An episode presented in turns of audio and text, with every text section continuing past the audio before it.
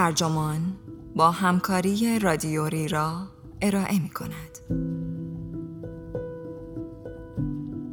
جمعیت رودی خروشان است یا باطلاقی مرگبار این عنوان یادداشتی است به قلم اولیویا لنگ که در می 2021 در وبسایت گاردین منتشر شده و ترجمان آن را در پاییز 1400 با ترجمه عرفان قادری منتشر کرده است. من رفیع پوستی هستم.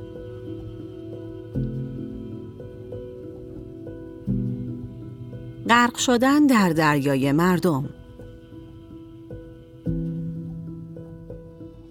تجربه حضور در جمعیت معمولا عمیق و فراموش نشدنی است. حضور در استادیومی چند ده هزار نفره، راه رفتن در کنار جمعیتی انبوه در تظاهرات یا شادی کردن دوشادوش آدمهای دیگر در جشنی بزرگ. همهگیری کرونا تجربه این حضور در جمع را برای ما ناممکن کرده است. اما آن خاطره ها زنده اند.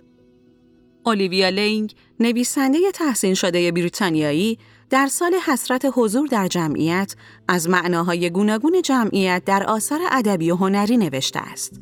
از جمعیت‌های شاد، غمزده، جسور، ترسان یا سرگردان.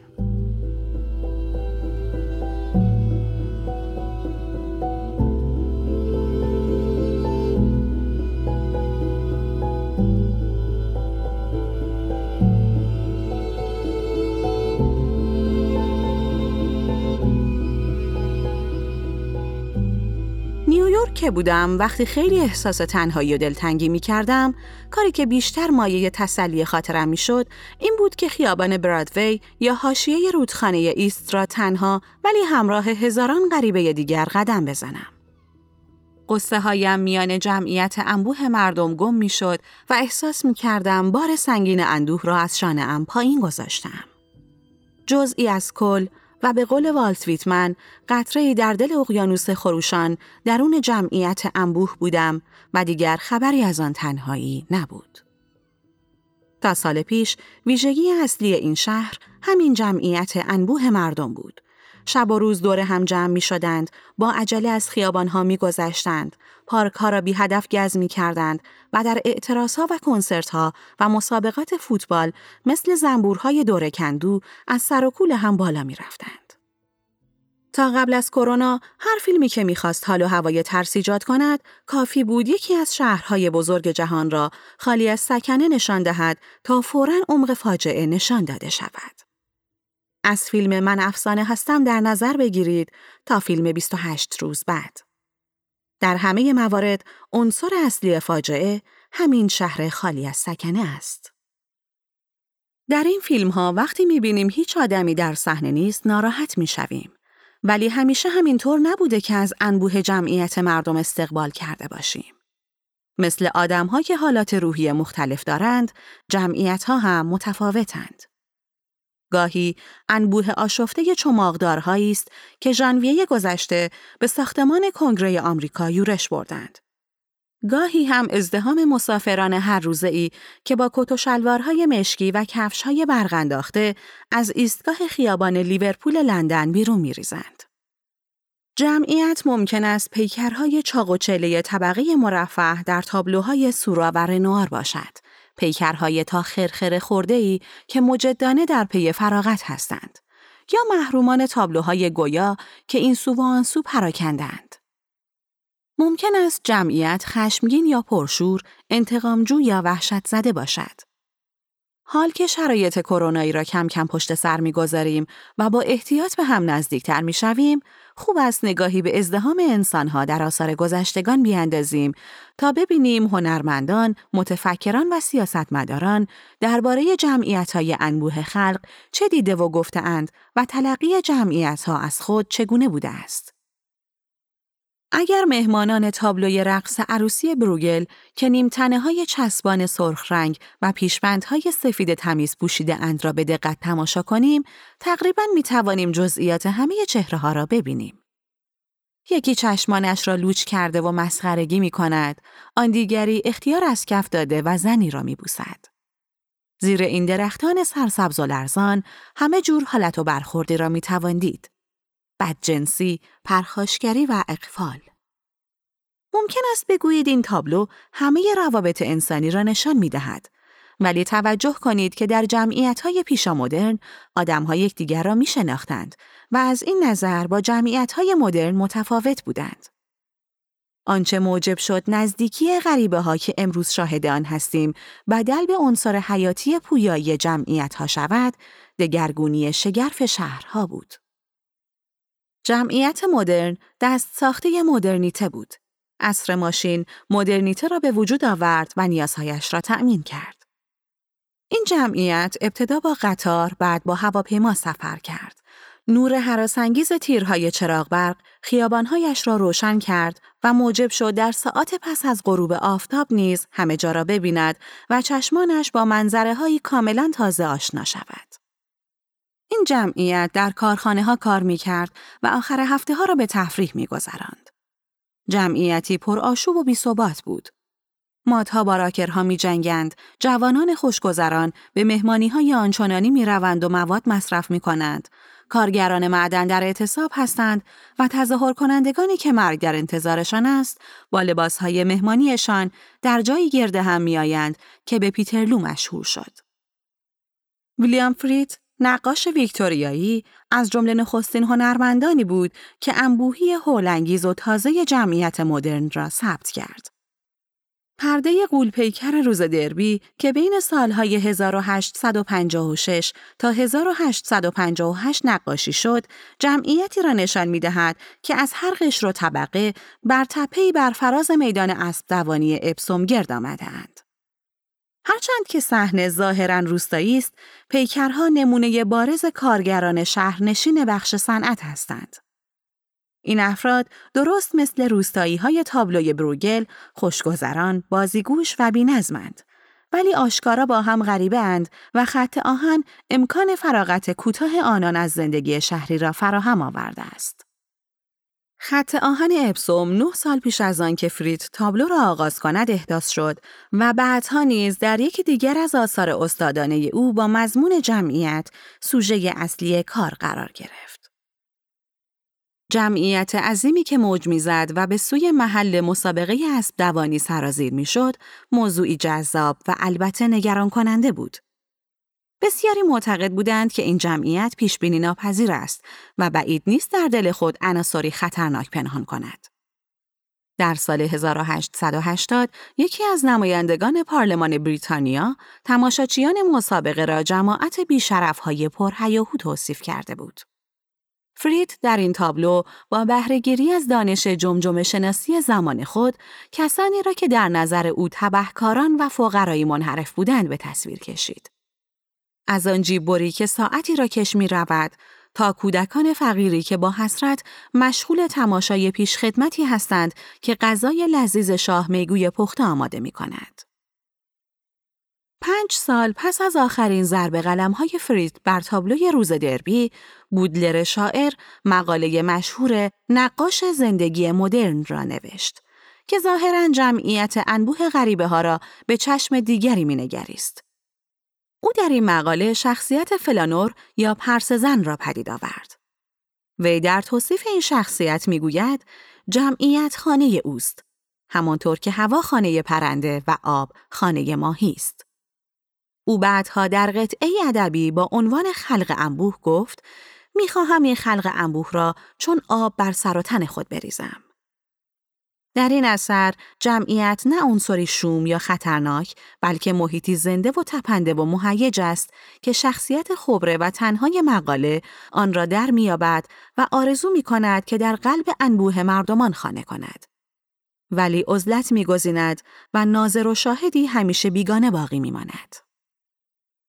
در اینجا بر سر انسانهای واقعی که جمعیت را به وجود می آورند چه آمده است؟ انگار که به نوعی پس زمینه جاندار، گونه ای پرده نقشدار، گروه همسرایان یا لکه و صدایی دور و مبهم استحاله شدند. این همان استحاله است که مسافران متروی پاریس از سر میگذرانند تا بدل به گلبرگ های روی شاخه خیس و سیاه ازرا پاوند شوند. فشردگی و مقیاس عظیم زندگی مدرن بشر را از سوی زیبا و آرمانی و از سوی دیگر فاقد صفات انسانی می کند. در نظر این هنرمندان پیوستن به جمعیت انبوه خلق چه بسا تجربه ازمهلالی والا اما با خطر همیشگی تنزل به مرتبه ای مادون انسان باشد. پاوند بعدها به حزب نازی پیوست. نگرش او به جمعیت البته با تلقی فاشیست ها از توده ها چندان بی ربط نبود. آنها توده مردم را ماده خامی می دانستند که باید پالوده و شکل داده شود. گوبلز ارتباط میان حکومت و توده مردم را ارتباط نقاش با رنگهایش توصیف کرده بود. یکی از دلایل به قدرت رسیدن فاشیسم این بود که توان جمعیت انبوه خلق را به نیروی متمرکز تحت فرمان پیشوا تبدیل کرد. توده ای انسان معزول از فردیت انسانی در صفوف به هم فشرده رژه می روند. مهره های ناچیز در دستگاهی مخوف. این توده انبوه یکی از حراسانگیزترین جمعیت است که بشر به چشم خود دیده است. هرچند بی تردید دست کم برای برخی از شرکت کنندگان در آن مایه لذتی فراوان بوده است. مؤثرترین بازنمایی این جمعیت را تصاویر هوایی سینما به دست داده است که بهترین رسانه نمایش شوک بسری هزاران هزار شکل هندسی مشابه است. برای نمونه به کارگران مرعوب فیلم متروپولیس ساخته فریتز لانگ که امکان هر گونه مقاومت یا مخالفت از آنها سلب شده است یا نمایش های منظم نظامیان در مستند تبلیغاتی پیروزی اراده در سال 1935 به کارگردانی لنی ریفنشتال نگاه کنید. البته تردیدی نیست که راهپیمایی های نورنبرگ برنامه های نمایشی برای فیلم ریفنشتال بودند تا هر آن کس که هنوز فریفته ایدئولوژی نازی نشده است فردیت تحت انقیاد ایدئولوژی را ببیند. آیا در روایتی که تا اینجا به دست دادیم چیزی از قلم نیفتاده است؟ بودن در میان انبوه جمعیت پهلو به پهلوی تنهای عرق کرده غریبه ها چه حسی دارد؟ در کارناوال ها، مهمانی های پر سر و صدا و تظاهرات، در راهپیمایی 25 هزار نفره از سلما تا مانتگامری برای حمایت از حق رأی آمریکایی های آفریقایی تبار یا در شورش های استونبال که مردان زنپوش با پار آجر به مقابله با آزار پلیس پرداختند؟ در همان زمان که این مطلب را می نوشتم، جمعیت انبوهی در گلاسکو خودروی ون حامل دو مهاجر غیرقانونی را محاصره کردند. در مقابل خودرو ایستادند و شعار دادند همسایه های ما را آزاد کنید تا اینکه آزاد شدند. آه، چه بسیار جمعیت ها که می توان تجربه کرد و چه بسیار کارها که جمعیت ها می توانند بکنند. خاطر انگیزترین تجربه کودکی من از بودن در جمعیت پیاده روی در رژه افتخار در اواخر دهه 1980 بود. در پوست خود نمی گنجیدم که عضوی از چنین جمعیت جذاب و به شدت نافرمانی بودم. بعدها که علاقه به کنسرت های راک پیدا کردم، سرگرمی خطرناک موج سواری روی جمعیت را امتحان کردم. از روی صحنه به روی جمعیت می پریدم و منتظر می شدم بلکه دست غریبه ها به هوا پرتابم کنند. بودن در جمعیت راهی است برای شکستن مرزهای زندان کوچک تن. رقصندگان ویدئوی فیوروچی مرا به رقصیدن واداشت اثر مارک لکی که ادای دینی غمانگیز به گذشته کلوب های شبانه لندن بود را تماشا کنید انگار به درون برکه کوچک نگاه می کنید. جوانان در خلصه پاها و تنشان را در حرکاتی هماهنگ و شناور این سو و آن سو تاب می دهند. کسی سرگروه یا سرکرده نیست.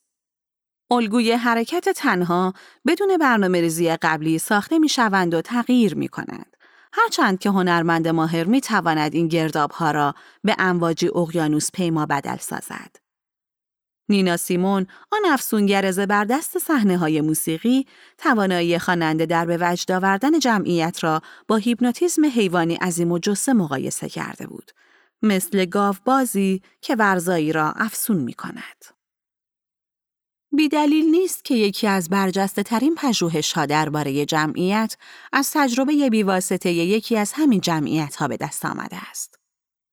تظاهرات 15 ژوئن 1927 در شهر وین با شلیک گلوله های پلیس به دهها هزار تظاهر کننده و رهگذر بیدفاع به کشتاری وسیع بدل شد.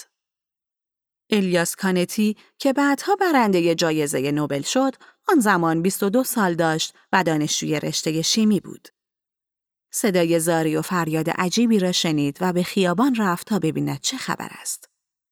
بعدها گفت انگار اصلا روی پای خودم نبودم. احساس می کردم همراه بادی پرتنین می روم. اتفاقات آن روز هرچه او درباره رفتار جمعیت خوانده بود را بی اعتبار کرد. فروید و گوستاو لوبون از خشونت و بیخردی جمعیت به عنوان تهدیدی برای تمدن بشر سخن گفته بودند ولی آنچه او به چشم خود دیده بود چیزی جز وقار و متانت نبود. پیوستن به آن مای عظیم تجربه سکراور و تا اندازه والا بود. کانتی جمعیت را موجودی زنده می‌دانست که سراسر تاریخ مورد سوء زن و اتهام بوده است. همین امر انگیزه نگارش کتاب توده و قدرت را فراهم آورد. اثر مفصل غیرداستانی او که در هیچ مقوله‌ای نمی گنجد. وی مخالف برداشت رایجی بود که جمعیت را به خودی خود بدوی و فاقد قوه اقلانیت و در مقابل فرد را خیشتندار و دارای قدرت بیان می‌داند. انبوه خلق اگرچه زبانی برای حرف زدن نداشت، نیاتش را بیان می کرد. جمعیت برای مردم ارتباط، صمیمیت، هیجان و کنش به ارمغان می آورد. چهره واقعی دموکراسی و محل بروز فراستی درونی و گاه رازآمیز بود. البته نمی‌توان منکر شد که گاه ممکن است جمعیت کند ذهنتر و همچنین بیرحمتر از افراد حاضر در آن باشد. حکومت ها غالبا جمعیت ها را مجازات می کنند. همانطور که کانتی در خیابان های وین دیده بود. به خصوص اگر برای مطالبه حق گرد هم آمده باشند یا وجودشان خطری بالقوه برای نظم اجتماعی تلقی گردد. از ماجرای پیترلو گرفته تا جنبش جان سیاهان مهم است، همواره مشاهده کرده ایم که گاهی ممکن است تظاهرات اوضاع را وخیمتر کند و موجب شود حکومتها نظارت و محدودیتها را افزایش دهند. در دهه 1990 که فعالیت های محیط زیستی می کردم، قانونی به تصویب رسید که تظاهرات را مشکلتر و پرخطرتر می کرد. قانون نظم عمومی و عدالت کیفری 1994 اولا به پلیس اختیار می‌داد تا از هر نوع چادر زدن غیرقانونی و ورود غیر مجاز به ملک دیگران جلوگیری کند و جرم ای با عنوان ورود غیر مجاز مشدد به وجود آورد که فوراً و به طور گسترده در سرکوب تظاهر کنندگان در جاده ها، بر زنندگان شکار و اعتصاب کنندگان استفاده شد. جشنواره موسیقی کاسل مورتون عامل اصلی تصویب قانون 1994 بود. جشنواره به طور خودجوش طی مدت سه روز در زمینهای مشاع مالورن هیلز برگزار شد. آنچه در این ماجرا خبرساز شد این بود که قانون مذکور موسیقی را انتشار توالی ریتم های یک نواخت و کسل کننده می دانست و قصد داشت آن را ممنوع کند. شاید مزهک باشد ولی این قانون به پلیس اجازه می‌داد تجمعات خیابانی را لغو کند و برگزار کنندگان جشنهای آزاد را جریمه و حبس کند. وقتی خبر طرح لایحه قانونی پلیس، جرم، صدور احکام و دادگاه ها را شنیدم که گویا همکنون مرحله بررسی کمیته عمومی در مجلس عوام را میگذراند، خاطراتم از اعتراضات سال 1994 موسوم به لایحه را بکش زنده شد. از جمله حضورم در آن جشن فراموش نشدنی میدان ترافالگار که گروه موسیقی KLF با ماشین شبیه تانک و مجهز به تجهیزات صوتی میان جمعیت ظاهر شد. این لایحه قانونی را مشخصاً به منظور مقابله با تأثیر تظاهرات جان سیاه پوستان مهم است در سال 2020 طراحی کردند و نیز اعتراضات شورش علیه انقراض که در سال 2019 دو بار خیابانهای لندن را بند آورد. این لایحه تازه ترین اقدام در تاریخ چند صد ساله تلاش برای تفوق نظم اجتماعی بر حقوق اجتماعی است. طی سال ترسناک و جدا افتاده گذشته به طور خاص دو تصویر از جمعیت انبوه مردم را همواره پیش چشم داشتم. نخست مجموعه تراحی های پناهگاه اثر هنری مور که درست در میانه جنگ جهانی دوم خلق شد و منظره دلهور آور صدها انسان خفته در ایستگاه های راه آهن شهری لندن را نشان می‌داد. کاربری این ایستگاه ها در جریان بمباران شهرهای بریتانیا در سالهای 1940 و 1941 تغییر کرد و تبدیل به پناهگاه های عمومی شدند. در این طراحی ها پیکرهای خابیده و بیچشم مثل دو ردیف ماهی ساردین دالانی را پر کردند. مردی با دهان باز و دستی بر کمر زیر پتویی سبز رنگ خوابیده است. جایی برای پنهان شدن نیست. حتی دندانهایش را نیز می تواندید. زنی همراه فرزندش میان دهها تن ناهوشیار بیدار است. این خفتگان آرمیده در خوابی عمیق که فاجعه از هر وجه انسانی توهیشان کرده چه بسا مرده باشند. اصلا نمی‌خواهم آن گذشته تلخ را در خاطر زنده کنم. ولی حس انتظار این طراحی ها به نظر آشنا می رسد. زندگی جریان ندارد.